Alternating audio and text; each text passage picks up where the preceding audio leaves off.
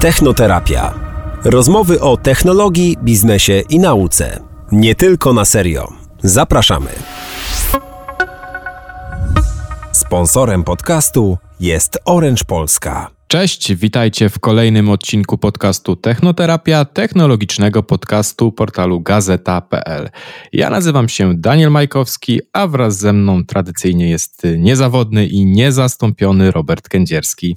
Dzień dobry wszystkim, witam serdecznie naszych słuchaczy. E, Robert, e, spotykamy się dziś nie bez powodu, bo 22 kwietnia obchodzimy Międzynarodowy Dzień Ziemi. E, choć w gazeta.pl o ekologii i ochronie środowiska staramy się pisać i mówić codziennie, no to jednak w tym szczególnym czasie chcemy zwrócić jeszcze większą uwagę na problem zanieczyszczania naszej planety. Wbrew temu, co niektórzy próbują nam wmówić, e, środowisko e, cierpi. Stanowisko świata nauki jest w tej kwestii jak najbardziej jasne, klarowne. Działalność człowieka ma wpływ na środowisko. Na przestrzeni ostatnich dekad wielokrotnie się mogliśmy o tym przekonać, że mamy po prostu destrukcyjny wpływ na otoczenie. Jako ludzkość po prostu przyczyniamy się i do powstawania toksycznych odpadów, i do produkowania ścieków, emisji pyłów, gazów, atmosfery, nawet do emisji hałasu. I wiele z naszej codziennej e, działalności zmierza tak naprawdę do zmniejszenia ilości zasobów naturalnych, a to się też e, znowu zapętla i przekłada na zanieczyszczenie powietrza, na zanieczyszczenie wód i gleb, i to się przekłada na zmiany w klimacie, a nawet na zmiany w kształtowaniu terenu. No i to stanowi zagrożenie. Zagrożenie i dla ludzkości, i dla wielu gatunków roślin, dla wielu gatunków zwierząt. E, pytanie tylko, czy my możemy coś z tym zrobić? No my już wiemy, że tak. Mhm. No i też nie jest tajemnicą, Robert, że e, w tej kwestii, w kwestii no, zanieczyszczania planety, niszczenia środowiska, sporo na sumieniu ma ta branża, o której w technoterapii mówimy e, na co dzień. E, czyli branża technologiczna, bo z jednej strony rozmawia, rozmawialiśmy wielokrotnie o tych przełomowych, ekologicznych rozwiązaniach tworzonych przez te firmy technologiczne, przez big techy, no ale z drugiej strony mamy na przykład raport ONZ, z którego wynika, że na świecie każdego roku powstaje nawet 50 milionów ton elektrośmieci. No tak, i ja tu sam się w piersi uderzę, bo i sam jestem producentem elektrośmieci. Mam je w szufladach, kilka starszych telefonów, E, już nie wspominając o tabletach, czytnikach e, Buków. Mam, mam na przykład, to dziękujemy w pewnej firmie, która próbowała przekonać użytkowników, że 1 gigabajt RAMu w tablecie wystarczy. Mam parę takich tabletów. Okazało się, że nie wystarczy. Dzisiaj nawet e, jakiś serwer na nich postawić, taki nie wiem, jakikolwiek do odtwarzania wideo, to już niestety nie, nie poradzą sobie z tym. Więc tak, mamy takie urządzenia w swoich szufladach. Mhm, dlatego y, w dzisiejszym odcinku chcemy trochę porozmawiać o tym, jak branża nowych technologii może zmniejszyć negatywny wpływ na środowisko. No przede wszystkim przez dążenie do neutralności y, klimatycznej. No właśnie, bo mm, czasami warto zacząć od siebie, bo to każdy z nas przez zmianę jakichś tam nawyków, zachowań, decyzji zakupowych to też trzeba podkreślić w świecie technologii, mhm. może mieć jakiś bardziej pozytywny wpływ e, na środowisko i przyczynić się do tego, że nasza planeta może złapać oddech. E, zanim jednak zaczniemy i, i, i porozmawiamy na ten temat, no to pora przywitać naszego szczególnego gościa, który odkryje przed nami te meandry neutralności klimatycznej, a tym gościem jest Jacek Hutyra, doradca do spraw strategii klimatycznej w Orange Polska. Cześć Jacek. Jacku. Cześć, dzień dobry. E, Jacek Hutyra jako Climate Officer odpowiada za projektowanie, wdrażanie i animowanie realizacji przekrojowej strategii i działań klimatycznych w ramach projektu Orange Goes Green. Jacku, ten Climate Officer to tak brzmi tak troszkę z angielska. My, jak z tego, co y, sprawdziliśmy w Twojej firmie, to po prostu jesteś nazywany ministrem klimatu. Co robi minister klimatu Orange? To, to akurat chyba trochę taki żart był na początku z tym ministrem e, e, klimatu. E, drugim takim żartem było climate officer nie mylić z oficerem do spraw klimatyzacji. I to akurat wbrew pozorom nie jest wcale takie bezsensowne, bo wiecie, klimatyzacja jest na prąd. Prąd w Polsce jest przede wszystkim z węgla, prawie 80%, no a węgiel, węgiel paliwo kopalne, główne źródło e, napędzające kryzys klimatyczny spowodowany i przyspieszany przez, przez, przez człowieka, a jednocześnie prąd jest podstawowym zasobem sektora cyfrowego. No wszystko, co my mamy, to nie działa na magii modlitwę, tylko działa na, na prąd, ta infrastruktura pod naszymi stopami, e, czy nawet w przestrzeni kosmicznej, myśląc o satelitarnej łączności, e, no, to, no to wszystko jest właśnie ten prąd, pomijając oczywiście e, samą infrastrukturę.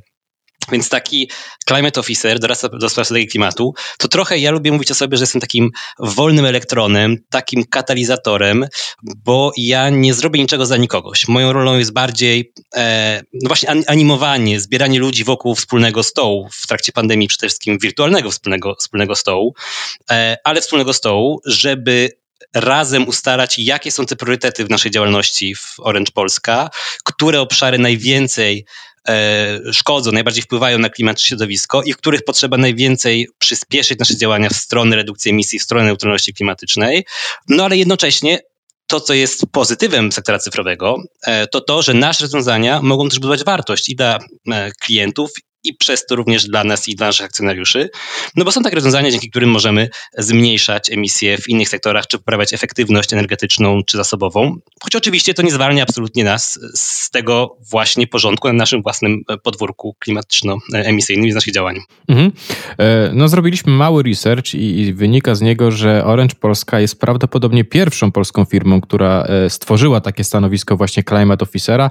E, jaki był odbiór tutaj środowiska, E, jak też zareagowali może konkurenci, rywale, czy, czy, czy chwalili, czy teraz widzisz na przykład, że, e, że inne firmy też podążają tym trendem i właśnie chcą przez to być bardziej eko?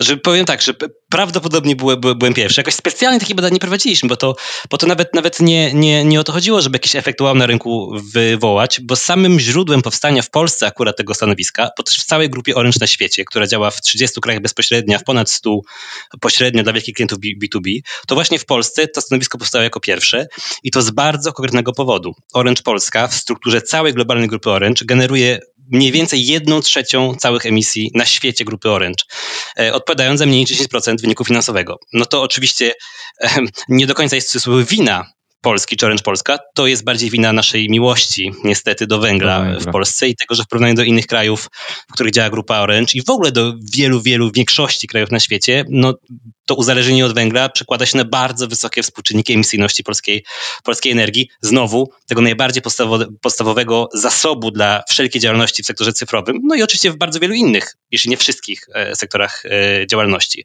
Więc stąd się wzięła ta, ta, ta potrzeba zastanowienia się, w jaki sposób w Polsce chcemy przyspieszyć, uporządkować, zorganizować się, ale w sposób właśnie elastyczny, e, lekki, żeby nie tworzyć znowu jakiejś, wiecie, wieży z kości słoniowej tylko dla odmiany zielonej, e, albo jakichś znowu struktur, strategii, slajdów, innych historii. Przez slajdy można latami produkować, z których nic nie wynika. Ale właśnie jak to zrobić, żeby bardziej budować zaangażowanie zespołów, bo, bo to trochę sednem sprawy i kluczem do, w cudzysłowie, e, sukcesu, czyli ograniczenia wpływu na, na, na klimat, na środowisko i poszukiwania pozytywnych rozwiązań, dla innych, no to jest to, że to musi być wpisane w biznes codzienny, tak? I to nie, że ktoś to wymyśli za kogoś. Wszystko jedno, czy ten ktoś nazywa się CSR-em, oficerem do spraw klimatu, czy czymkolwiek innym. E, to musi być wpisane w biznes i efektywność energetyczna wymaga absolutnie pracy zespołów, które pracują nad infrastrukturą sieciową. E, transformacja struktury energetycznej wymaga przede wszystkim pracy zespołów, które kupują taką energię, które kontraktują wsparcia prawników, y, finansistów, żeby to zorganizować. Zaangażowanie klientów y, wymaga współpracy marki, marketingu, y, sprzedaży, czy to cyfrowej, czy to, czy to, czy to w, w sieci fizycznej naszych, naszych salonów. To wszystko musi się odbywać po prostu tam, gdzie no są nasi ludzie, pracują tam, gdzie są priorytety biznesowe. To, to nie może być nakładka e, czy kupienie kubła zielonej farby i przemalowanie, przemalowanie e, wszystkiego. Mhm. Natomiast czy inni za tym podążają, czy nie? Powiem tak, że no ciągle jest niestety tak, że w Polsce cele klimatyczne, zwłaszcza potwierdzone naukowo, e, są raczej rzadkością niż, niż e, regułą, chociaż poprawia się sytuacja.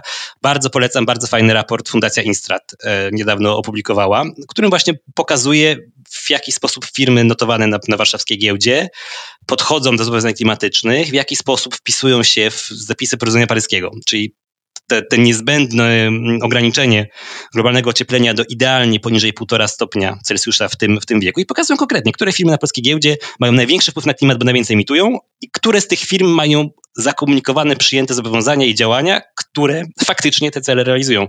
No i bardzo się cieszę i bardzo jestem dumny, że Orange Polska jest tam potwierdzona jako, jako firma, która faktycznie e, realizuje cele pozwalające na osiągnięcie tego celu e, poniżej 1,5 stopnia globalnego ocieplenia.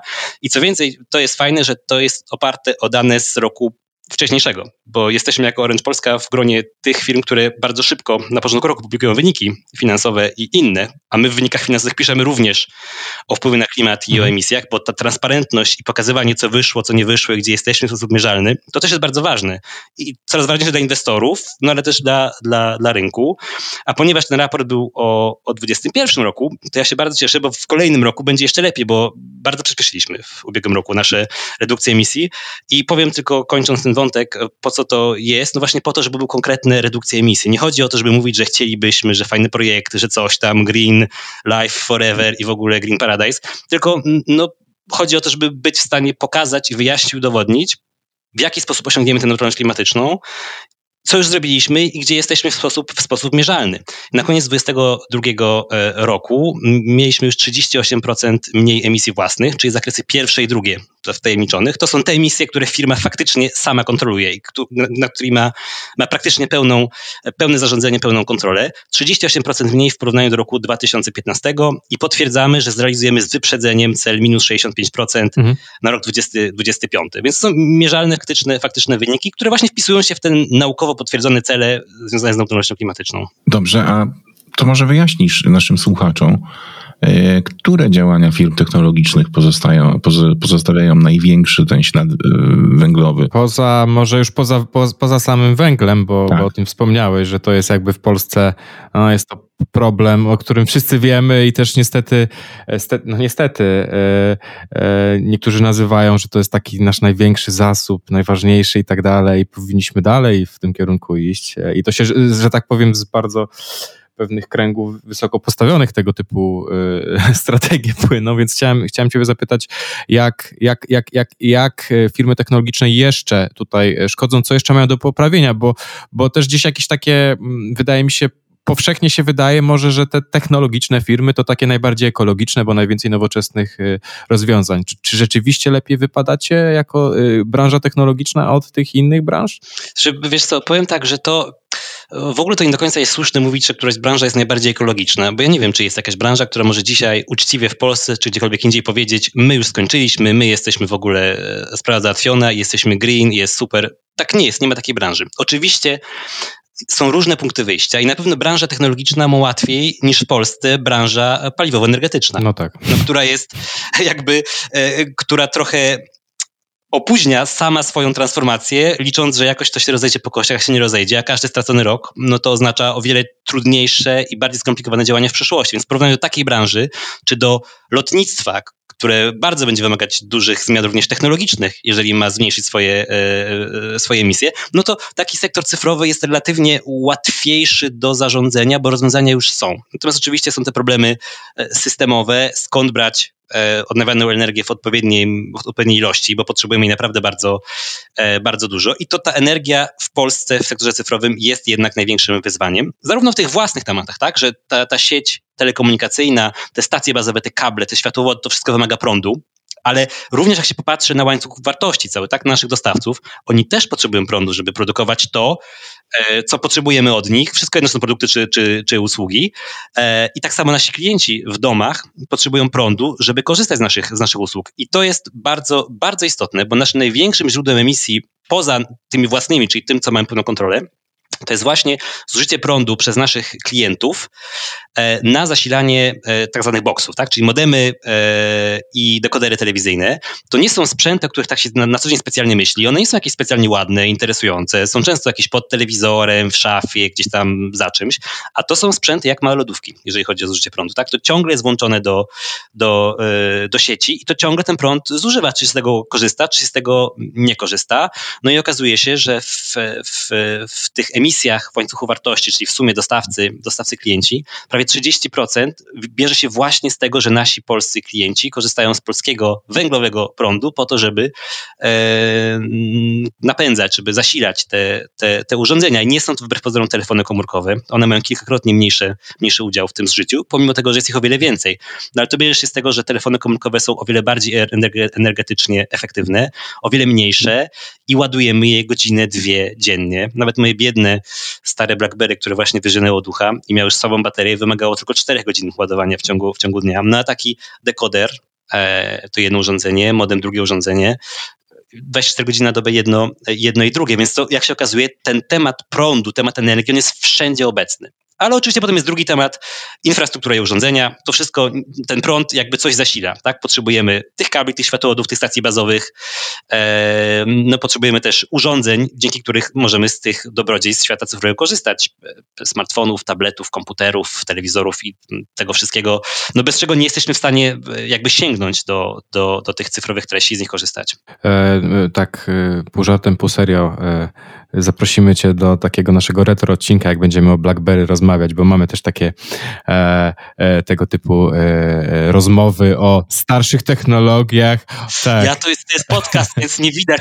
Ja to bym pokazał, bo tu leży, leży na, biurku, na, na biurko, bo ale chciałem powiedzieć, że tutaj wkroczyłem w erę 5G. Aha. Na razie go jeszcze nie ma w Polsce za bardzo, bo, bo zostałem użytkownikiem Fairfona. Wiecie, Fairphone to Aha. jest ten telefon, w Polsce ich nie ma, ale to e, sobie przy okazji wizyty we Francji, w sklepie Orange Francja sobie, sobie kupiłem Fairphona. To jest urządzenie, które ma 5 lat gwarancji, 12 części samemu można wymienić, jest taki śrubokręcik, można sobie dobrać, więc między innymi bateria właśnie, najczęstszy problem z telefonami, że po dwóch latach się okazuje, że Niewymienna bateria. bateria. Mhm. Dokładnie, a tu można i baterię, i e, ekran można samemu wymienić i jak się pojawia lepsza kamera, jak ktoś bardzo potrzebuje, może sobie wymienić, jakiś głośnik i, i gniazdko zasilania. Wszystkie te rzeczy, które często się psują, można samemu wymienić i to, i to też jest fajny przykład no, dość powolnego, ale jednak ruchu po stronie producentów e, urządzeń w stronę no, wydłużania życia sprzętu, bo to jest trochę problem dzisiaj, nie tylko w technologii, mm -hmm. też w ogóle wszędzie, we wszystkim, co kupujemy, że bardzo się skrócił czas życia wszystkiego, prawda? Że jakoś tak, nawet nie może czasem technicznie, a czasem bardziej mentalnie, tak? Że jakoś tak mamy ogólnie jako społeczeństwo taki straszny pęd, żeby zawsze mieć nowe, lepsze i szybciej i, i, i częściej co dwa lata telefon, a producenci niektórzy chcieliby, żeby co roku wymieniać, nie, nie wymieniając nas. A i są tacy producenci, co miesiąc chętnie. E, tak. No to rzeczywiście tak, to jest problem. Są te wszystkie oczywiście, e, jak się nawet porozmawia z, z, z pokoleniem naszych rodziców czy dziadków i e, o, o tym, ile działała lodówka, e, powiedzmy parę dziesiąt lat temu, ile, dzia, ile, ile czasu działał telewizor, co ile się wymieniało, no to zupełnie, zupełnie inne. Ale, że tak powiem, o spisku żarówkowym to też, to też możemy porozmawiać e, innym razem, bo to też jest pasjonujący temat.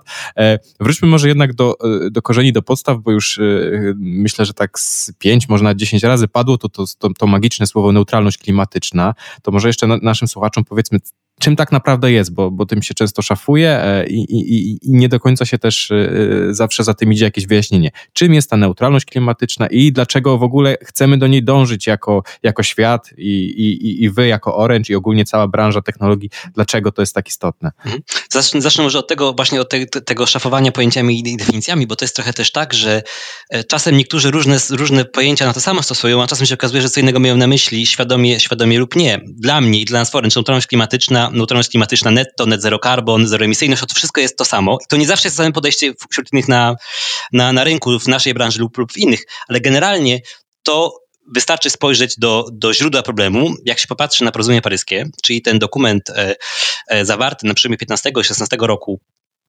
po właśnie konferencji Narodów dotyczącej e, kryzysu klimatycznego, zgodnie z którym, żeby uniknąć naj, najgorszych konsekwencji tego kryzysu, musimy ograniczyć jako świat, jako ludzkość, e, globalne ocieplenie do poniżej 2 stopni, a idealnie poniżej 1,5 stopnia do końca tego wieku, do końca XXI wieku. I w tym dokumencie właśnie pojawia się stwierdzenie neutralności klimatycznej, czyli maksymalnego ograniczenia tych emisji, e, które generujemy jako, jako, jako ludzkość, zawsze jakieś na końcu, zwłaszcza w krótkim okresie, zostaną. No i zarządzania tymi, tymi pozostałymi w inny sposób, przede wszystkim chodzi o, o neutralizację, zwaną też pochłanianiem czy kompensacją, no przede wszystkim naturalnymi metodami typu e, wieczyste, bioróżnorodne e, lasy, nie takie do spalenia za chwilę, ale bardziej takie, które zostaną i faktycznie będą w długim okresie ten dwutlenek węgla z atmosfery pochłaniać, ale generalnie to jest to. Neutralność klimatyczna to jest maksymalna redukcja tego, co się emituje do klimatu, do atmosfery, jeżeli chodzi o gazy cieplarniane. E, no i zarządzanie tą resztką, która, która, która zostanie. Takim deadline'em przeciętnym e, dla całej ludzkości jest 2050 rok. Przy czym prawda jest taka, że im dany kraj dany region bardziej odpowiada, bardziej zaawansowany jest technologicznie, bardziej rozwinięty, tym szybciej musi to zrobić, bo też większą ponosi odpowiedzialność z punktu widzenia tego, co historycznie wy, wyemitował. No więc Europa e, i wszystkie kraje bogate, a do krajów bogatych bezwzględnie Polska się zalicza. Czasami nie wiem, dlaczego stara, stara się nas wpędzić w takie myślenie, że Polska jest jakiś kraj rozwijający się. Nie. Polska jest jednym z najbogatszych krajów e, na świecie i jest jednym z krajów, które najbardziej odpowiadają za, za, za mm, katastrofę klimatyczną, no bo też kochamy węgiel i kochamy go. Kochamy węgiel po prostu. Kochamy go od węgiel wielu, mamy wielu, wielu dziesiąt lat w początku ery, ery przemysłowej. Zawsze go mieliśmy sporo i zawsze kochaliśmy z niego korzystać. I to też chciałem powiedzieć, że to nie jest jakby historycznie on, paliwa, paliwa kopalne, one bardzo jakby pomogły wyrwać się ludzkości, no trochę, prawda, z takiej pracy często niewolniczej, ale one są już przeszłością, tak? I o tym nie należy ich jakby bardzo posponować jeżeli chodzi o przeszłość, ale też no, one nie mają przeszłości, tak naprawdę nie powinny mieć już teraźniejszości. No ale Polska zdecydowanie jest w gronie tych krajów, które są, powinny być, które powinny być wśród tych najbardziej e, odpowiedzialnych. No i to, to pojęcie neutralności klimatycznej nie później niż do 2050 roku, roku się, się, się pojawia. Taki jest, jest też cel e, w Unii Europejskiej. No Polska niestety oficjalnie żadnego celu klimatycznego nie, nie przyjęła, co jest moim zdaniem osobistym, sporym problemem również dla wielkich firm, bo to jest tak, że jak na szczeblu krajowym nie ma żadnego celu, no to nie jest to przełożone na żadne oczekiwania, w tym regulacyjne, zwłaszcza dla dużego biznesu, czy dla transformacji energetycznej. No i potem się okazuje, że no, można przez taką strategię, e, czekam, no bo nic mi nie kazali, nie ma żadnych kar za bardzo. Jakby jak nie jestem energetyką i nie muszę coraz więcej płacić za prawa do emisji, to w zasadzie niespecjalnie mnie to w biznesie interesuje. No i to niestety opóźnia nieuniknione, a każdy zmarnowany rok oznacza, że o wiele więcej później trzeba będzie zrobić. No i ta neutralność klimatyczna, patrzę na, na to, e, co emituje w swojej działalności jako, jako firma, jeżeli mówimy o neutralności e, klimatycznej firm, dostosowuje działania do tych priorytetów, Czyli jeżeli to jest energia elektryczna, zajmuję się energią elektryczną, jeżeli to jest, nie wiem, wylesianie, bo jestem jakimś wielkim producentem rolnym czegoś, to to jest to, czyli dopasowuję priorytety działań do faktycznie największych obszarów moich, moich emisji, ustalam maksymalnie dużo redukcji czyli faktycznych działań, które ograniczają te emisje, bo zastępuje jakieś procesy innymi, coś upraszczam, zmieniam źródła energii e, z kopalnych na, na odnawialne. No i ta, tę resztkę planuję, co zrobię z tą, z, tą, z tą resztką, w jaki sposób e, i z kim. To, to jest w skrócie ta neutralność, ta neutralność klimatyczna netto. Pojawia się słowo netto często, to słowo netto właśnie oznacza to, że nie ma na dzisiaj i na razie w najbliższym czasie nie będzie żadnej działalności gospodarczej, ani w ogóle żadnej działalności człowieka na świecie, która będzie neutralna klimatycznie po prostu. No bo każda działalność człowieka jakieś emisje za sobą, za sobą niesie, bo nawet jeżeli samemu sobie w swojej działalności wszystko, wszystko, wszystko się już zrobi, to zawsze się okaże, że ktoś coś gdzieś sprowadził, nie wiem, z Chin, z Indii, z innego kraju, gdzie, gdzie ciągle jeszcze, czy to używa się paliw kopalnych, zresztą jakby sprowadzenie z Polski czegokolwiek bardzo może komuś wywrócić e, e, bilans klimatyczny, ale mniejsza o to, ale albo właśnie transport czegoś samolotem, więc zawsze jakaś, jakaś ta resztka, resztka, resztka zostaje, stąd to słowo netto. To słowo netto oznacza, że te, te resztkę, ale to musi być resztka, w sensie 10%, a nie wszystko. Tę resztkę można skompensować, na przykład e, chroniąc jakieś obszary wartościowe pod kątem klimatycznym, bo to są wieczyste różnorodne lasy, to może być odnowa e, torfowisk, no są różne, są różne, są różne możliwości. No i tylko właśnie tutaj warto zawsze przestrzegać przed pułapką działania e, jakby przez noc, tak? Że jak ktoś mówi, ja to w piątek byłem, prawda, brudnym klimatycznie, a w poniedziałek jestem zielony, czysty i 100% zeroemisyjny, to niestety zazwyczaj, chyba zawsze oznacza po prostu zakup różnej jakości tak zwanych offsetów, czy kredytów węglowych, czy kompensacji, czyli zamiast realnych działań redukcji emisji, po prostu kupienie od kogoś prawa do mówienia, że, że ktoś coś gdzieś się ograniczył, ale to nie byłem ja i ja sobie szczęśliwie działam jak do tej pory. No to nie jest działanie, które na dłuższą metę ma, ma, ma sens, bo jak wszyscy tak zrobią, mm. no to się okaże, że tych działania, te działania realne nigdy, nigdzie nie występują. Ich nie ma w gospodarce, mhm. dokładnie. Więc to, więc to jest jedno. No i druga, druga pułapka to jest właśnie pułapka no, taka już konkretna sektora technologii, że my czasem sobie wyobrażamy, że technologia to jest, prawda, taki, taki, taka zielona bohaterka, rycerz na, na białym koniu, że to jakby się jakby pojawi i nagle magicznie znikną te emisje i różne historie, wiecie, pochłanianie, te technologiczne rozwiązania, różne, prawda, CO2 z atmosfery, czy skądś tam. Tak, to pewnie jakąś przyszłość będzie miało uzupełniającą kiedyś. Na dzisiaj to nie istnieje i na dzisiaj zamiast y, koncentrować się na różnych mniej lub bardziej realnych rozwiązaniach na przyszłość, powinniśmy zająć się redukcjami emisji, no bo do tego wszystkiego mamy już narzędzia. I prawda jest taka, że jak się popatrzy na różne analizy dla wszystkich krajów na Polski, są narzędzia takie, że praktycznie wszystkie emisje e, wy, wyeliminować wszędzie, wszędzie na świecie, tylko to jest bardziej kwestia e, decyzji e, i działania, a nie kwestia możliwości lub ich, lub ich braku. No to ja może spytam, a jakie działania, jakie decyzje Orange podejmuje, żeby zbliżyć się do realizacji tych celów? Bo już mówiłeś o, tych, o tym, że osiągacie cele i będziecie je szybciej osiągać niż zakładaliście, ale jakie to są działania? Nauczmy innych. Mhm. Dwie, dwa, dwa największe tematy znowu wracamy do energii, są wokół energii i są to takie dwie nogi, dwa filary tematu energetycznego. Po pierwsze wolumen, czyli całkowite zużycie, a po drugie struktura, czyli skąd się bierze ta energia. Jeżeli chodzi o wolumen, no to udało nam się dzięki wielkiej pracy koleżanek kolegów z naszej sieci od 2015 roku o 18% zmniejszyć całkowite zużycie energii w Orange Polska. Przede wszystkim dzięki pracy właśnie w sieci, modernizacji, zmiany technologii, lepsza parametryzacja. No i to jest jedna rzecz, która, która redukuje emisję, po prostu redukujemy zużycie energii. Energia niezużyta, niezmarnowana jest najlepszą dla planety, najbardziej zieloną i najtańszą, no bo nie zużyliśmy, nie wyemitowaliśmy, nie zapłaciliśmy. Natomiast oczywiście to nie jest coś, co można w nieskończoność e, redukować. E, w tym samym okresie, o którym tu mówię, 2015-2022 rok, ten 18% redukcji e, zużycia energii, pomimo czterokrotnego zwiększenia wolumenu transmisji danych w naszych sieciach, ale wraz z rozwojem technologii, wraz z cyfryzacją kolejnych obszarów, wraz ze zmianą tego, jak funkcjonują społeczeństwa, biznesy i jakby wirtualizacją różnych rzeczy, no w końcu to zużycie energii będzie musiało zacząć powoli, powoli, bo to trzeba będzie trzymać w ryzach, rosnąć. No skoro tak, tym bardziej istotna jest ta druga noga, ten drugi filar, czyli transformacja struktury. W 2020 roku, czyli 3 lata temu, mieliśmy okrągłe równe 0% energii odnawialnej w, naszej, w naszym zużyciu. Wtedy nasze zakupy zawarły pierwszą umowę tak zwaną PPA albo PPA, to jest skrót od angielskiego Power Purchase Agreement. To po prostu chodzi o długoterminowe, e, długoterminowe w sensie 5, 10, 12, 15-letnie umowy z deweloperami, z konstruktorami źródeł odnawialnych energii w Polsce, którzy dzięki takiemu długoterminowemu zaangażowaniu dużej firmy, która gwarantuje, że będzie energię z tego źródła odbierać w takim wieloletnim okresie, ma finansowanie na to, żeby takie źródła stawiać. No i w tym 20 roku zawarły nasze zakupy pierwszą taką umowę.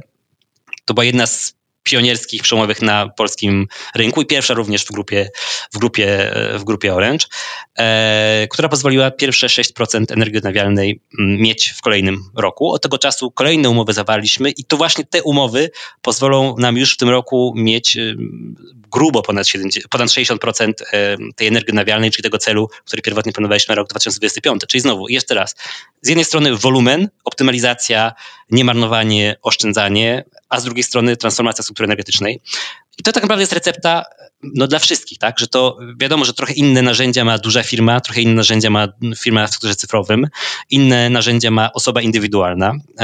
Też inne problemy ma osoba indywidualna, inne problemy ma firma cyfrowa, inne problemy ma, ma firma inna, ale ta energia w Polsce zawsze się wszędzie będzie pojawiać, znowu z powodu naszej miłości, miłości e, do węgla. Więc to, to, to, to akurat każdemu zawsze można, można polecić na szczeblu indywidualnym, przyjrzeć swojemu dostawcy prądu, ile i skąd tej energii czerpie, są dostawcy e, w całości oferujący energię z źródeł.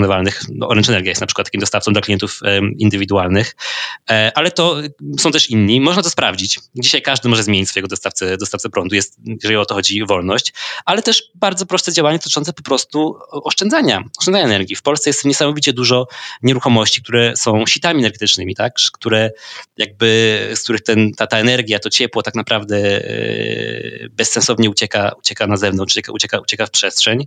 No a znowu, to czegoś nie zmarnowało i nie zużyło bez sensu jest e, no, pierwszym taką, że pierwszą rzeczą, którą można by zaoszczędzić i dla klimatu, i dla swojego domowego budżetu i przy okazji e, dla pokoju, no bo nie kupowanie paliw kopalnych, które w większości pochodzą z krajów o bardzo, że tak powiem, kontrowersyjnym podejściu do tematyki praw człowieka, zaczynając od Rosji i prawda, wojny w Ukrainie, ale kończąc na różnych innych krajach, choćby w, na, Bliskim, na Bliskim Wschodzie. Więc to są takie tematy, które, które wszędzie, w każdym obszarze życia, czy jakby osobistego czy w, czy w działalności gospodarczej się, się, się przejawiają i oczywiście każdy jakąś odpowiedzialność ponosi. To nie jest tak, że wszystko mają zrobić klienci, to nie jest tak, że wszystko mają zrobić firmy, bo wszyscy mają swoje do zrobienia. Wiadomo, im ktoś jest większy, im ktoś ma większy wpływ, większe e, możliwości, tym jego odpowiedzialność jest, jest, e, jest większa, ale to jest temat dla, dla wszystkich. No trochę poczynając od właśnie rozwiązań systemowych, bo też w, Robert, to w twoim pytaniu było o tych rozwiązaniach systemowych to akurat nie, nie, Orange, bo my jakby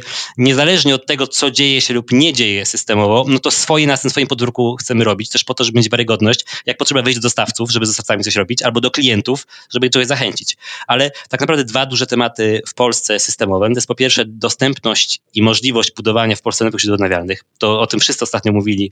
Zasada 10H od 2016 roku ograniczenie możliwości budowania e, nowych źródeł wiatrowych na lądzie w Polsce, tak, że jakby 10 H to jest 10 razy wysokość, turbiny wiatrowe nowoczesne mają mniej więcej 200 metrów wysokości, więc tak naprawdę, żeby mieć 2 km, takie koło o promieniu 2 km wolnego wokół każdej e, turbiny, co generalnie wyłączyło praktycznie całość polskiej powierzchni z, z możliwości budowania nowych źródeł wiatrowych.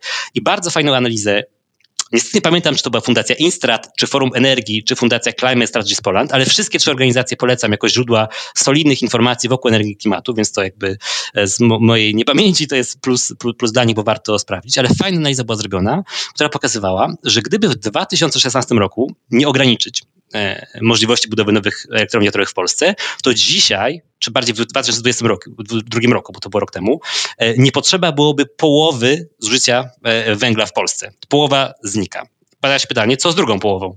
Ta druga połowa, gdyby w tym samym 2016 roku podjąć solidne działania wspierające termomodernizację nieruchomości w Polsce, nie byłoby potrzebnej tej drugiej połowy.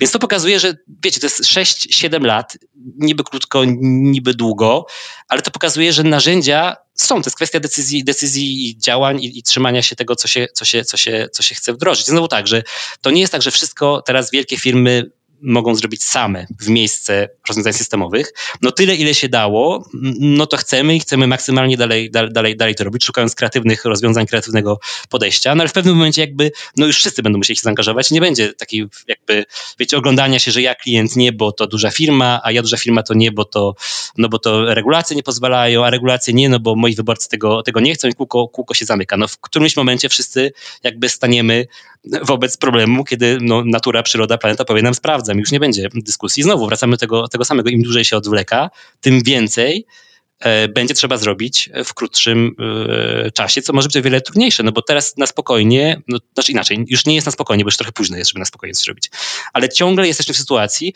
gdzie możemy przy okazji niezbędnych działań klimatycznych szukać tej wartości, szukać nowych produktów, nowych usług, nowych um, technologii, innowacji, ale w pewnym momencie, jak się okaże, że mamy nóż na gardle, jesteśmy pod ścianą albo nad przepaścią już tak zupełnie, no to już nie będzie za bardzo, za bardzo wyboru i się okaże, że bardzo dużo wyrzeczeń trzeba będzie e, wspólnie ponieść, które nie byłyby konieczne, gdyby się zabrać za temat. No, wczoraj było lepiej, dzisiaj druga możliwość najlepsza. Tutaj, tutaj właśnie e, wspomniałeś e, o tym 2016 roku i tej, trzeba powiedzieć jasno, podjętej dosłownie walki z wiatrakami przez, przez, przez naszego prawodawcę i co by było gdyby.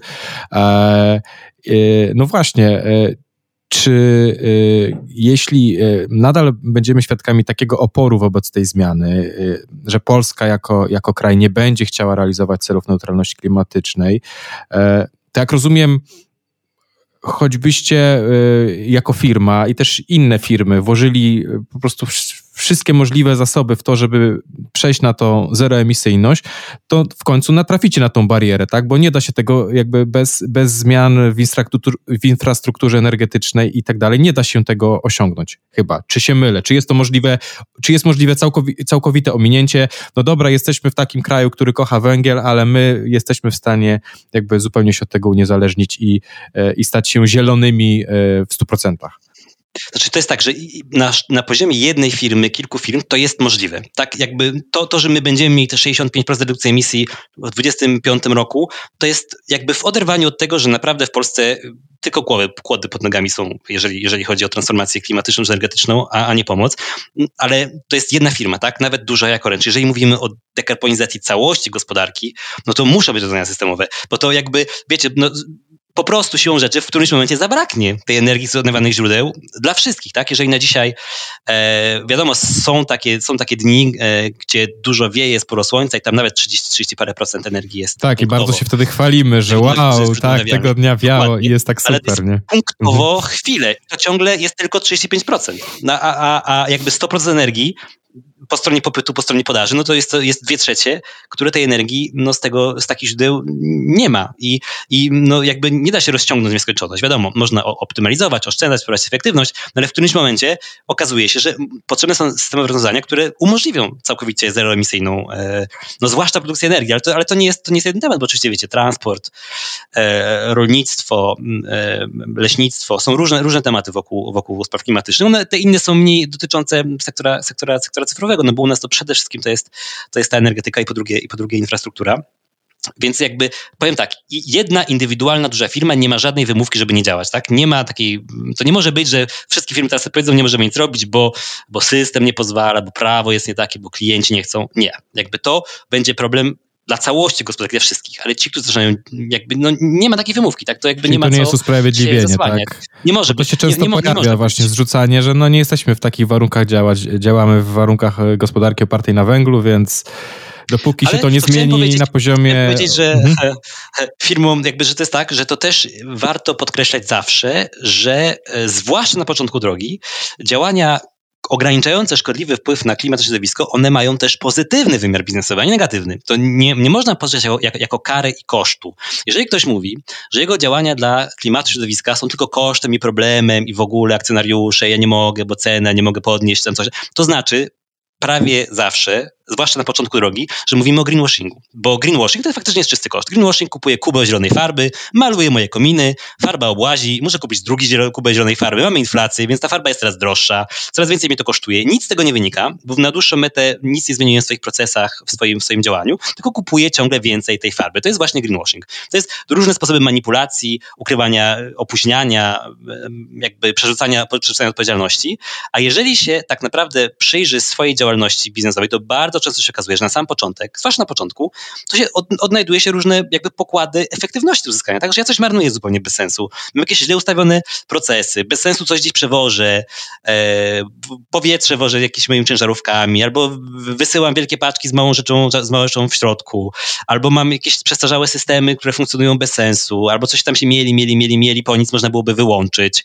Jest mnóstwo rzeczy, gdzie właśnie oszczędność idzie w parze z redukcją emisji, no bo jak nie marnuję prądu, nie marnuję paliw, e, nie zużywam czegoś, no to, no to przy okazji e, jednocześnie e, oszczędzam pieniądze i oszczędzam emisję, więc to może być też źródło pomysłów i mm, takie koło zamachowe trochę mm, no, modernizacji, unowocześnienia, efektywności i o tym, warto, o tym warto pamiętać, bo najłatwiej powiedzieć jest, że to jest tylko koszty, kosztuje i, i nie mogę, bo klienci nie chcą, bo przecież nikt za co nie zapłaci i moi klienci nie będą chcieli 2 zł więcej za coś e, zapłacić. A to często się okazuje, że po pierwsze można poszukać po stronie e, korzyści dla, dla, dla firmy, nie, jakby nie zamykać się w takiej pułapce siedzę w kąciku i jęczę, że mi źle, że kazali, że to jest kara, że dopust Boży, że Boży, że w ogóle, że, że jak. To tylko właśnie pomyśleć, no skoro i tak to musimy zrobić, bo jako ludzkość musimy to zrobić, jeżeli mamy ochotę no pewnie już my, ale już na pewno nasze, nasze dzieci pobyć sobie jeszcze trochę w rozsądnych w miarę warunkach na, na ziemi, to my to musimy zrobić. A skoro musimy, to pomyślmy, no jak to zrobić logicznie, z sensem, racjonalnie, w związku z tym, jaką działalność ze sobą prowadzimy. No to jest takie podejście bardziej racjonalne, które też pokazuje, że to nie powinno, te działania dla klimatu i środowiska, one nie powinny być oderwaniu od tego, co się robi jako, jako biznes. One nie powinny być dodatkiem, właśnie tym to zieloną farbą, komunikacją, czy jakąś takim, jakimś dzieckiem figowym, tylko właśnie raczej powinny być okazją do pomyślenia, co robię, jak robię, jak to jest efektywne, e, czy powinienem to zmienić, w jaki sposób, co mogę zaoszczędzić, co z tego moi akcjonariusze będą mieli, a co klienci, a może nowi klienci, może nowe usługi, może nowe strumienie przychodów, a może coś zaoszczędzę. To naprawdę jest dużo e, możliwości szukania tego typu rozwiązań. A nie sądzisz, że mm, ostatnie wydarzenia za wschodnią granicą no, mogły być jednak źródłem takiej nauczki dla firm, bo nagle okazało się, że energia jest straszliwie droga, gaz, prąd i nagle okazało się, że jak na dłoni widać, ile kosztuje marnowanie energii. Oczywiście. No bo y, przekonaliśmy się, że y, oczywiście to przez wzrost rachunków, ale mieliśmy jak na dłoni pokazane, że gdybyśmy wprowadzili jakieś procedury, urządzenia, prawda, bardziej energooszczędne, no to konkretne miliony oszczędności. Nie, absolutnie, absolutnie, absolutnie tak. I to Prawda jest taka, że inwazja Rosji na Ukrainę tylko zaostrzyła kryzys energetyczny, bo tak naprawdę się w Polsce zaczął, tylko ludzie, jakby indywidualni odbiorcy nie widzieli tego od razu, no bo jednak są ceny energii dla odbiorców jednak bardzo silnie kontrolowane w Polsce, ale to na, na rynkach energetycznych w Polsce już było widać wcześniej, jakby przed, przed wybuchem wojny, że z różnych powodów nagle bardzo gwałtownie ta, ta cena zaczęła iść, iść do góry i dokładnie to była ta nauczka. I myśmy wtedy, e, to było już po zawarciu na tej naszej pierwszej umowy PPA, czyli długoterminowej umowy na energię z odnawialną z nowych źródeł w Polsce, my byliśmy bardzo bardzo zadowoleni, a nasz CFO, szef finansów, po prostu on tutaj chodził w całych skowronkach i pytał, czy nie można było więcej. E, no bo się okazało, że to są bardzo konkretne, bardzo konkretna ochrona firmy przed negatywnym wpływem właśnie tego uzależnienia od węgla i paliw kopalnych. Energia z źródeł jest w Polsce tańsza, ale też bardziej stabilna, bardziej przewidywalna. No i powstaje lokalnie, bo to jest temat właśnie potem rozproszonych źródeł energii, tak? Że wiadomo, są problemy rozwiązania różne techniczne, ale energia z generalnie powstaje w miarę na miejscu w danym kraju. Nie musimy rurociągiem z, ze wschodu albo e, statkiem z innego miejsca, prawda, przez porty na, na, na, na Bałtyku sprowadzać rzeczy, tylko możemy sobie produkować energię na miejscu. No i to jest bardzo ważny element też bezpieczeństwa, no po prostu ge, geopolitycznego. No i trochę no, redukowania takich międzynarodowych ryzyk, różnych konfliktów e, na tle właśnie dostępu do e, paliw kopalnych, bo to jest często źródło tego typu konfliktu. Mhm. Wspomniałeś e, też o tym zjawisku greenwashingu, o tej zielonej farbie, czyli tych pozorowanych działaniach. E, e, no o tym się tak naprawdę mówi od dekad. Czy to jest nadal właśnie duży problem, czy bez wskazywania oczywiście na konkretne firmy, ale czy widzisz, że... Oj, no, jest tak, dużo przykładów, jest... ja mam, nie będę wskazywał, ale tak, tak. Mhm. Tak, greenwashing jako ściema to temat, o którym się mówi od dekad, natomiast prawda jest taka, że on dopiero teraz się dzieje w praktyce w Polsce, bo wcześniej to jakby było takie przekonanie, że tak naprawdę nikogo, jeżeli chodzi o klientów, odbiorców, to nie interesuje, tak? Że tam fajnie się tam pokazać z zielonej strony, ale nie było do końca widać. A dopiero teraz zielonym jest być fajnie, tak? Dokładnie, się okazuje, że coraz więcej klientów konsumentów interesuje się naprawdę i chciałby produkty lepsze, bardziej odpowiedzialne. Ponieważ w Polsce nie ma edukacji klimatycznej, to inny problem systemowy, no to ciągle jest relatywnie łatwo w Polsce klientów naciągnąć, nabrać, złapać na, prawda, eko, zgodne z naturą, e, lepsze, przyjazne i nie wiadomo jakie, bez wyjaśnienia co to jest i czy na pewno w ogóle e, coś w tym zielonego jest. No ale oczywiście to znowu ma krótkie nogi, no bo jednak mam nadzieję, że ta edukacja z czasem będzie coraz, e, coraz silniejsza i klienci nie będą dali się na to, na to nabierać i te firmy, które będą faktycznie odpowiedzialnie, prawdziwie działać z dowodami, z kwitami, że tak powiem, to będą e, do przodu, ale to się cały czas dzieje i to się wręcz powiedziałbym w Polsce nasila, bo jednak w ostatnich latach widać coraz więcej reklam, które w ten czy inny sposób e, do tych elementów klimatyczno-środowiskowych się odnoszą. Nie jest to jeszcze tak jak w, choćby we, we, we Francji czy we Włoszech, takie dwa rynki, które akurat znam, więc, więc, więc tam to w ogóle tak naprawdę już wszędzie i o wszystkim jest mowa o tym, że to taki czy inny wpływ na klimat ma, ale też zwłaszcza we Francji są silne regulacje, które wymuszają konkretne i prawdziwe informacje, często, często liczbowe, więc jest trochę inny, inny szczebel zaawansowania regulacyjnego. Bo to wcale nie jest tak, że Francuzi jako społeczeństwo taką wielką miłość lepszą inną mają, po prostu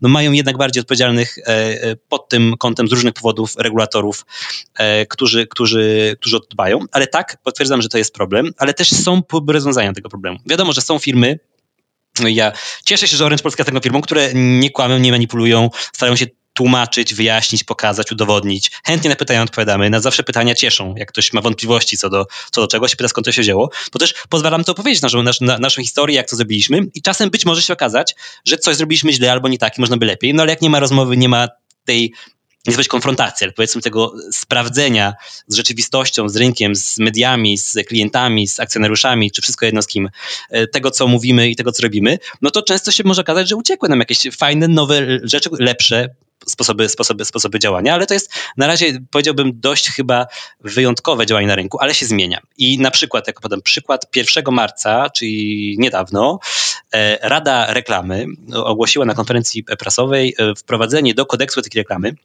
nowego rozdziału właśnie o greenwashingu, czyli taki zestaw e, przepisów dla reklamodawców, dla realizujących kampanie reklamowe, e, dla wszystkich dział, graczy rynku, rynku, rynku, rynku, rynku reklamy, zestaw tego, co powinno się, a czego nie powinno się robić wokół komunikatów, przekazów, obietnic, e, charakterystyk środowiskowo-klimatycznych różnych produktów. Więc jest widać, że też po stronie e, takiej samoregulacji coś się, e, coś się dzieje. No miejmy nadzieję, że, że to się zadzieje, jak się nie zadzieje, to że będzie regulacja też, też prawdziwa, która, która będzie promovowała te firmy, które faktycznie realnie działają, no, a penalizowała te, które tylko próbują naciągnąć klientów, klientów na coś, ale generalnie ja mam takie poczucie, że klienci, jak brakuje regulacji, brakuje sobie rozwiązań, to często właśnie klienci obok akcjonariuszy to są takie, takie grona podmiotów, osób, graczy, które bardzo wiele będą wymagać i to, i to oni właśnie będą źródłem, źródłem zmian, bo dzisiaj to jest tak, że regulacji niby nie ma wokół klimatu, no ale my widzimy wielkich klientów międzynarodowych, zwłaszcza e, biznesowych B2B, którzy nas pytają konkretnie, e, jeżeli chcesz rządzić o przetargu na to czy na tamto, to musisz powiedzieć, drogi Orange, jakby jakie są twoje misje w tym zakresie, jakie działania podejrzysz, żeby je zredukować i co robisz tu, i co robisz, yy, co robisz tam. Nawet w braku regulacji systemowych w prawie, okazuje się, że dostęp do różnych kontraktów, różnych przetargów, do różnych fajnych projektów, zwłaszcza międzynarodowych, no będzie ograniczone pod tym kątem. I dlatego też warto, żeby firmy po prostu myślały o tym też pod tym kątem, tak? Jak buduję swoją przewagę konkurencyjną, w jaki sposób będę lepszy od tych, którzy tego nie robią. E, no i w ten sposób znowu łączyć odpowiedzialność za redukcję emisji i działania z tym przygotowaniem się do, do, do przyszłości, trochę wyprzedzeniem stawki, tak? Dobiec pierwszemu do tej mety e, środowiskowo-klimatycznej, czy prawie, bo wiadomo, że ta meta zawsze jest, to nie jest takie proste do, do samego końca, ale już tam być, podczas gdy inni dopiero się zastanawiają, w którą stronę, prawda, mają zacząć e, biec. Pojawiają się takie głosy, że produkty mają być oznakowane pod względem śladu węglowego i w ślad za tym pojawiają się wątpliwości dotyczące właśnie polskich producentów, że oni będą wykluczani z rynków, dlatego że ktoś importujący jakiś towar powie, proszę pana, no pan ma za duży ślad węglowy, mi się to nie opłaca. Czy myśli pan, myśli, że to jest takie ryzyko? Tak, no wiesz, myślę, że myślę, że jak, jak, jak najbardziej. To pytanie, kiedy to się wydarzy i w jaki sposób. Pierwsi będą to, pierwsze będą to widzieć właśnie firmy. No bo nawet jeżeli nie ma jakichś wymogów prawnych, to po prostu w przetargach, w relacjach, że tak powiem, biznesach między firmami, to się będzie pojawiało i to się już pojawia. Zresztą Orange Polska tak samo wprowadza tego typu zapisy do, e, e, na początek największych przetargów i mamy różne oczekiwania wobec naszych dostawców, jeżeli chodzi o ich działalność środowiskową klimatyczną oraz o informowanie nas o tym, w jaki sposób to, co oni proponują w konkretnym przetargu na coś, e, jakie to ma emisje, jakie to ma rzeczy zasobów i za to są konkretne punkty w tych, w tych przetargach. Już były takie sytuacje, że w sytuacji, że, że gdy, gdy w jakimś przetargu oferenci proponowali rzeczy o podobnym, podobnych funkcjonalnościach, podobnej cenie, no to decydowały właśnie te procenty, które wiązały się z podejściem do tematyki klimatyczno-środowiskowej. Więc ja absolutnie się z tym zgadzam i takie, takie oznaczanie produktów, moim zdaniem to jest fajny, to jest fajny pomysł. E, wiadomo, że zawsze wszyscy będą walczyć, ale to jest trochę jak, jak z informacją o składzie odżywczym e, żywności, tak? Jakby i czy tam data obecności spożycia. To powinno, powinno być, być również taka, taka informacja, bo moim zdaniem powinno być to częścią um, świadomego wyboru konsumentów. E, czy wybiorą, czy wybiorą, to jest zawsze decyzja na koniec jedna konsumenta, no ale żeby chociaż wiedzieć. I wracając właśnie do, do tej Francji, teraz we wszystkich e, reklamach e, samochodów pojawiają się już informacje liczbowe o tym, w jaki, ile takie samochody emitują e, gazów cieplarnianych na, na, na 100 km. I jest taka trochę znana z tych AGD sprzętów, taka skala kolorowa z literami jest zaznaczone, tak? Pomijając, że też jest obowiązek prawny we Francji na, na, przy okazji reklam samochodów mówić na krótkie trasy idź piechotą, wybierz rower. To też jakby jest trochę budowanie świadomości, ale znowu e, od strony regulacyjno-systemowej, także przypominając, że innych, są inne rozwiązania, inne możliwości. E, sporo rozmawialiśmy o odpowiedzialności firm, o, o, o jakby takiej skali makro. E, no może na koniec porozmawiajmy trochę o nas, bo każdy z nas jest konsumentem, klientem. E, każdy z nas ma wpływ na, e, na środowisko, może nieporównywalnie mniejszy niż e, firma, korporacja czy całe państwo, natomiast zostawiamy ten swój ślad węglowy. Jak to jest z tym śladem węglowym? Czy rzeczywiście ma to znaczenie, y, jak ja indywidualnie do tego tematu podchodzę, czy może nie? I niech się na tym, niech się wielki biznes zajmuje tym, tą walką z, z, z zniszczeniem klimatu. A, a może znasz jakieś sposoby takie właśnie, z których ty korzystasz i które pozytywnie mogą wpływać na to środowisko wokół ciebie? Znaczy, wiesz co, to jest tak, że gdyby, jeżeli wszyscy powiedzą, że nie mają wpływu, to nikt nic nie zrobi, a w końcu te firmy również składają się z nas. I te rządy również składają się z nas. Więc jeżeli wszyscy powiedzą, że nic nie zrobią, to ta suma jednostek składa się na, na całość. Więc wiadomo, że to firma ma inną możliwość działania, mhm. inne narzędzia, inne środki, więc jakby odpowiedzialność jest nieporównywalna. Natomiast absolutnie też nie można zwolnić przeciętnego człowieka, osoby mieszkającej w Polsce z odpowiedzialności i z działań. Każdy z nas ma jakiś wpływ. Numer jeden działanie to oczywiście jest, to jest dla osób, które posiadają e, czynne prawo wyborcze i mogą głosować, to jest zainteresowanie się tym, co moi przedstawiciele ustawowi e, zrobili, robią, planują zrobić w tym zakresie. I to można pytać, jakby słuchajcie, e, to, to, to, jest, to jest normalne, to jest mało popularne działanie, działanie w Polsce, odpytywanie kandydatów jako indywidualna osoba z czegoś, ale to można zrobić. No jak ktoś nie odpowiada, to też jest to pewna mhm, informacja. Wybierz, wybierajmy sobie takich przedstawicieli naszych, którzy traktują nas poważnie jako swoich e, wyborców i odpowiadają na, na to, co nas interesuje i uważamy za, za ważne. I to jest bezsprzecznie największe, najważniejsze działanie indywidualne, które każdy może zrobić, bo jednocześnie wpływa na, na, na system. To tak, ale to odkładając na bok, z takich działań, takie ekogesty powiedzmy na co dzień, ja bardzo zachęcam e, każdego do zrealizowania, e, poświęcenia 5-10 minut na policzenie swojego śladu węglowego indywidualnego. Jest mnóstwo bezpłatnych rozwiązań mhm. w internecie, nawet apki są na telefonach, e, które mierzą bardziej e, łatwiejsze, prostsze, bardziej skomplikowane, bardziej dokładne, wszystko jedno, bo to, bo to zawsze trochę otwiera oczy, zobaczyć, gdzie tak naprawdę ma się ten wpływ na klimat. Oczywiście zawsze później pojawia się e, zarzut, że to nie, że firma paliwowa wymyśliła to kiedyś, żeby przełożyć odpowiedzialność na ludzi i tak dalej, i tak dalej.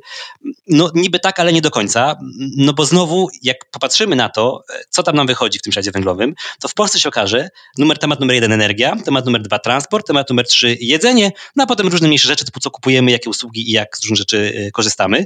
No i jednak się okazuje, że znowu ta energia wraca i co możemy zrobić u siebie w domu, y, żeby zmniejszyć zużycie, zmniejszyć marnowanie, poprawić y, ter ter termoizolację, zmienić dostawcę prądu, jak się mieszka w domu, fotowoltaika, pompa ciepła. Są różne rozwiązania na, róż dla różnych klientów na, na, na, na, różne, na różną skalę zaangażowania i możliwości, w tym dotyczące sektora cyfrowego. I tutaj zachęcam do sięgnięcia do naszej strony. Taką stronę razemdlaplanety.pl. To jest strona, która w ogóle informuje o wszystkim, co my robimy, e, ale też ma specjalną podsekcję o, o energii i o tym, w jaki sposób można oszczędzać energię, korzystając z usług, e, z usług cyfrowych, no poczynając właśnie od takich rzeczy prostych, typu wyjeżdżasz na wakacje, wyjeżdżasz na weekend, nie planujesz korzystać z, z dekodera, z modemu przez dłuższy czas, wyłącz go z prądu. To jest bardzo proste działanie, nie wymagające żadnych kompetencji technologicznych, e, które generalnie sprowadza do zera zużycie prądu przez to urządzenie. No często jest tak, że nie korzystamy i, i, i nie potrzebujemy. Wiadomo, są różne inne rzeczy, mniejsze, większe, włączenie trybu energoszczelnego, jeżeli się ma w urządzeniu. E, mhm. E, jakby niegenerowanie niepotrzebnych maili, e, wypisanie się z niepotrzebnych jakichś newsletterów, robienie porządków regularnych w swojej, w swojej poczcie, dostosowanie rozdzielczości ściąganych filmów wideo do urządzenia, z którego się, z którego się korzysta, wybieranie raczej Wi-Fi, jeżeli ma się Wi-Fi niż sieci, sieci komórkowej. I takie tego typu rozwiązania tam podpowiadamy wokół technologii, ale jest bogactwo bezpłatnych, świetnych źródeł na temat energii. Znowu wracamy Forum Energii. Świetne zrobili w ubiegłym roku e, na jesień, przygotowując, przygotowując do zimy różne podpowiedzi, mniejsze, większe, tańsze, droższe, szybsze, bardziej długodystansowe podpowiedzi, co może każdy z nas e, zrobić w mniejszy, większy sposób, żeby energię oszczędzać. To jest nawet energia. Potem oczywiście jest transport. Tu znowu z jednej strony systemowe rozwiązanie niezbędne w Polsce, gdzie mnóstwo, mnóstwo obszarów ludzi jest wykluczonych transportowo, no bo nie dojeżdża pociąg, nie dojeżdża autobus.